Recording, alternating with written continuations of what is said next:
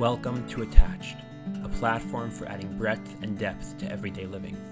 I'm Yakov Danishefsky, and this particular series is called Living with the Times, Chasidus to enhance our experience of the time period in the Jewish calendar.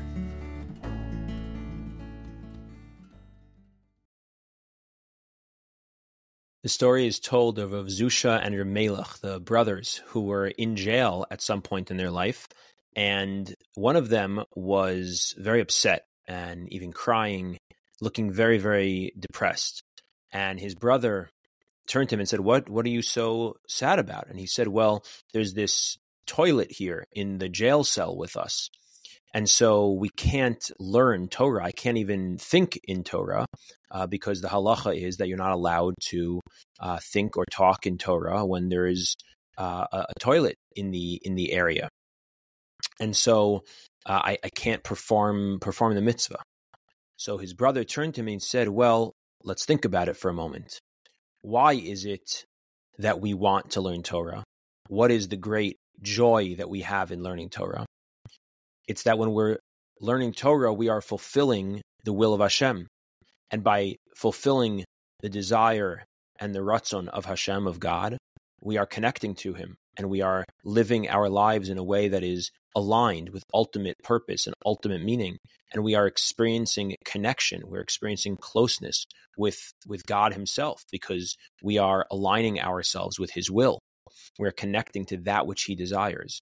And if that's why we learn and if that's the great joy in learning then a moment like this where god's will is that we don't learn because there is something in the area that tells us that we can, that makes it such that we can't learn and therefore god does not want us to be learning. So by not learning we're, we are also equally fulfilling the will of our master of hashem and we're connecting to him in exactly the same way and so the same joy we have in learning, we should be able to experience now in our not learning.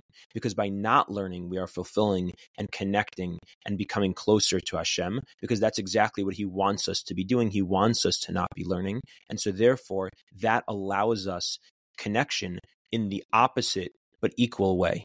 And so with this perspective, they both stood up and began dancing and were joyful and were so excited about it and the guards heard this ruckus of of of these two brothers dancing and some of the prisoners had joined in together with them dancing and they came running over why why is everyone dancing in the jail cell and I guess someone said to one of the guards, "Well, they're dancing because they were having some combination about a uh, conversation about uh, about this toilet."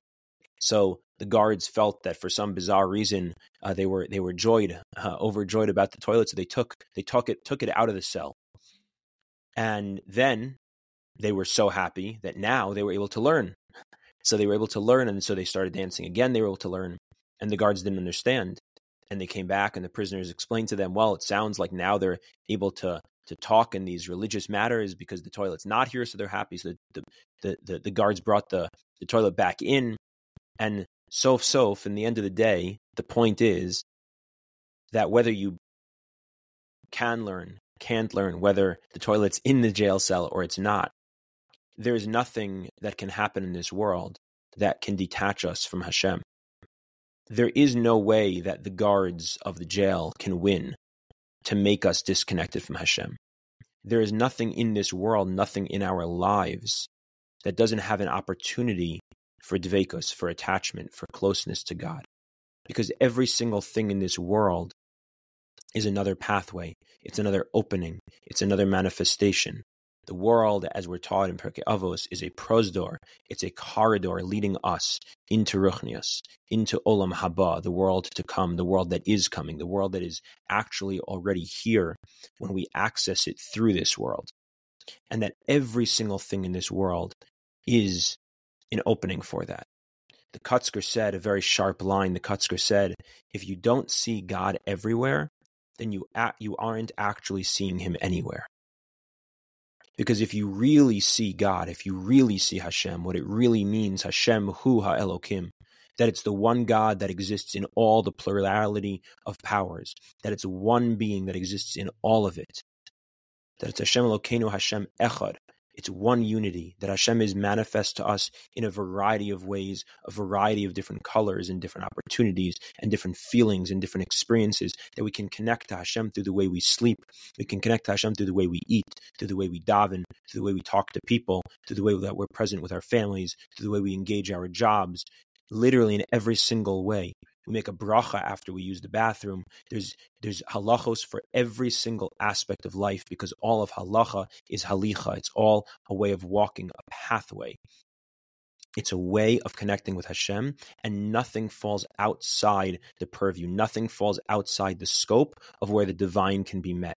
Sometimes the way we access connection is by engaging in something. Those are the mitzvos aseh, the positive commandments. And sometimes we access connection by not doing something. Just like the brothers in jail recognized and realized their ability to be able to connect to Hashem through learning. And then when it wasn't appropriate to be learning, that itself was the connection by not learning. The Sefer Yetzirah, it's brought down, Bnei Yissaschar says that the month of Kislev is the letter Samach. Each month has a different letter, and Kislev, the month of Hanukkah, is the is the letter Samach. Samach is a circle; it surrounds us. It's the reality, the experience of recognizing that I can face this way and I can turn and face my right. I can face the left. I can turn around completely. I can look up and I can look down, and I'm surrounded by Hashem. Not always in the exact same way. He appears to us, he reaches out to us, and he calls upon us to connect with him and to feel him and to be close to him in a variety of different ways, but always connection. We're accustomed to the practice, to the halacha of lighting the candles on Hanukkah the way that Beis Hillel taught. Beis Hillel taught that you start lighting with one candle and you add and you build your way up, that by the end of Hanukkah you're lighting eight candles. Beis Shammai's opinion, which on some level we don't practice like, but on some level has a deep, deep truth to it, that we know that in the Yemos Mashiach we actually will follow the opinion of Beis Shammai. Beis Shammai says we go in the opposite direction. We go from eight on the first night to one on the very last night. And perhaps the idea there is because in our lives we often perceive a multiplicity of lights, a variety of different pulls and attractions and responsibilities, and we experience compartments. There's separate lights that exist in the world. But as time goes on, as we become more and more connected to this, to this experience of Hanukkah, to what Hanukkah has to teach us, we come to the ultimate climax, to the ultimate state of recognizing that there's just one light. There's just one being.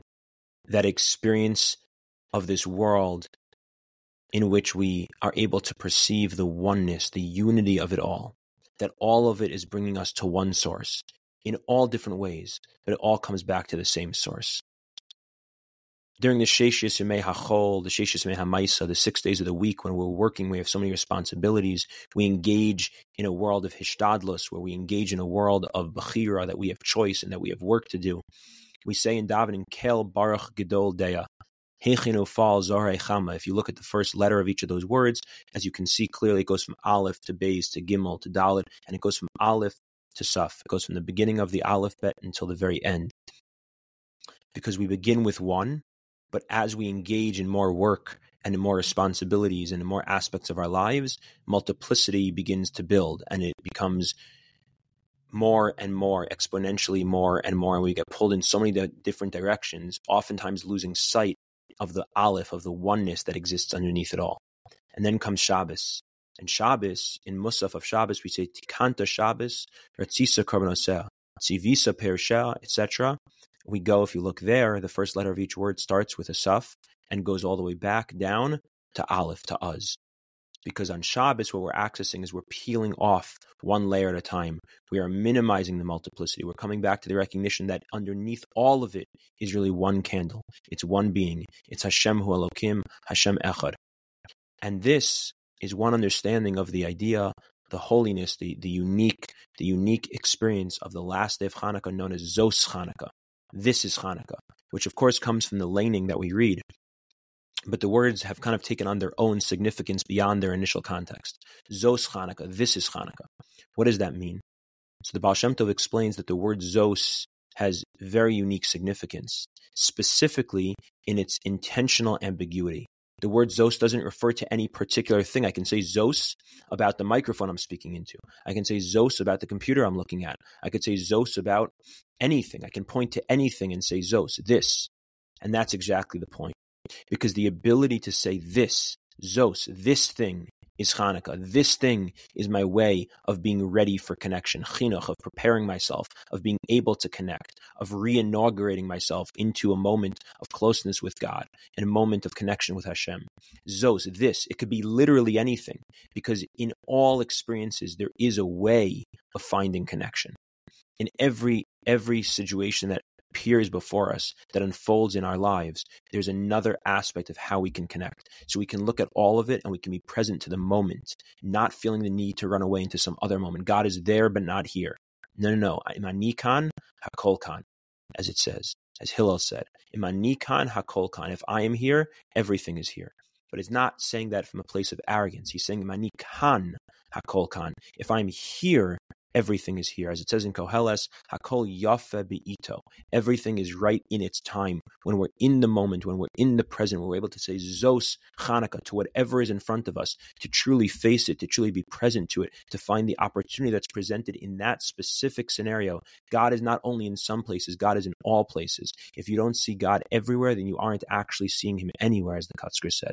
We can do this. We can access the one candle on the eighth night of Beis Shammai. We can access the Aleph that underlies all of it. And we can really experience this world in a way that we can feel the experience of Reb and Reb Melech, that even jail, even the experience of being confined can be found to have its own experience of accessing Hashem and feeling this light and bringing more of that oneness into our lives.